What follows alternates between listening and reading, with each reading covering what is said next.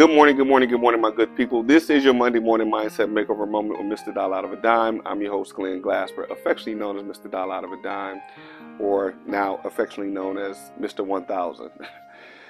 Uh, and today's topic is failure is not final. You see, last year dealt me what some may consider a devastating blow, and I'd taken one on one of the biggest projects I'd ever taken on, and I'd invested nearly everything I had into it, and things didn't quite work out as planned.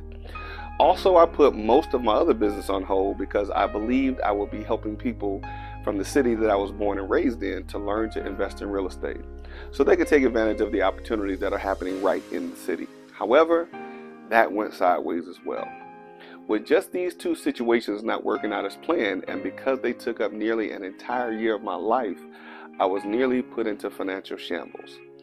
But by the grace of God, I was able to recover most of what I'd invested in the huge project that I'd taken on, and I was able to help a few of the people from my birth city to get their start in real estate investing.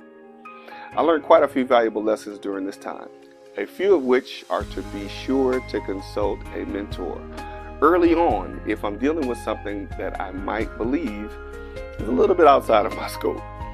Again, appreciate the journey and always trust the process. See, needless to say, when things didn't work out in these situations, I could have easily taken it as a failure to achieve what I'd set out to do. And in the midst of that, I almost allowed myself to overlook the fact that I had made it to closing my 1,000 transaction in real estate at the end of last year. And this year, I celebrate 25 years investing in real estate. See, I had a very dear friend remind me of this and encourage me to get this shirt as part of the commemoration. It has always been my motto either I win or I learn, but I never lose. And life has truly taught me on so many levels that failure is not final. Life has also taught me that if you fall down seven times and you get up seven times, you break even. Although if you get up eight times, you're winning. Also heard a quote that said, when you fall, be sure to fall on your back because if you can look up, you can get up. And if you can get up, you can create your come up. I've been told that you should fail fast and fail often because that's how you learn and grow. So don't let your last or your next failure be the end of your story. And don't allow yourself to settle for, oh, well, I tried.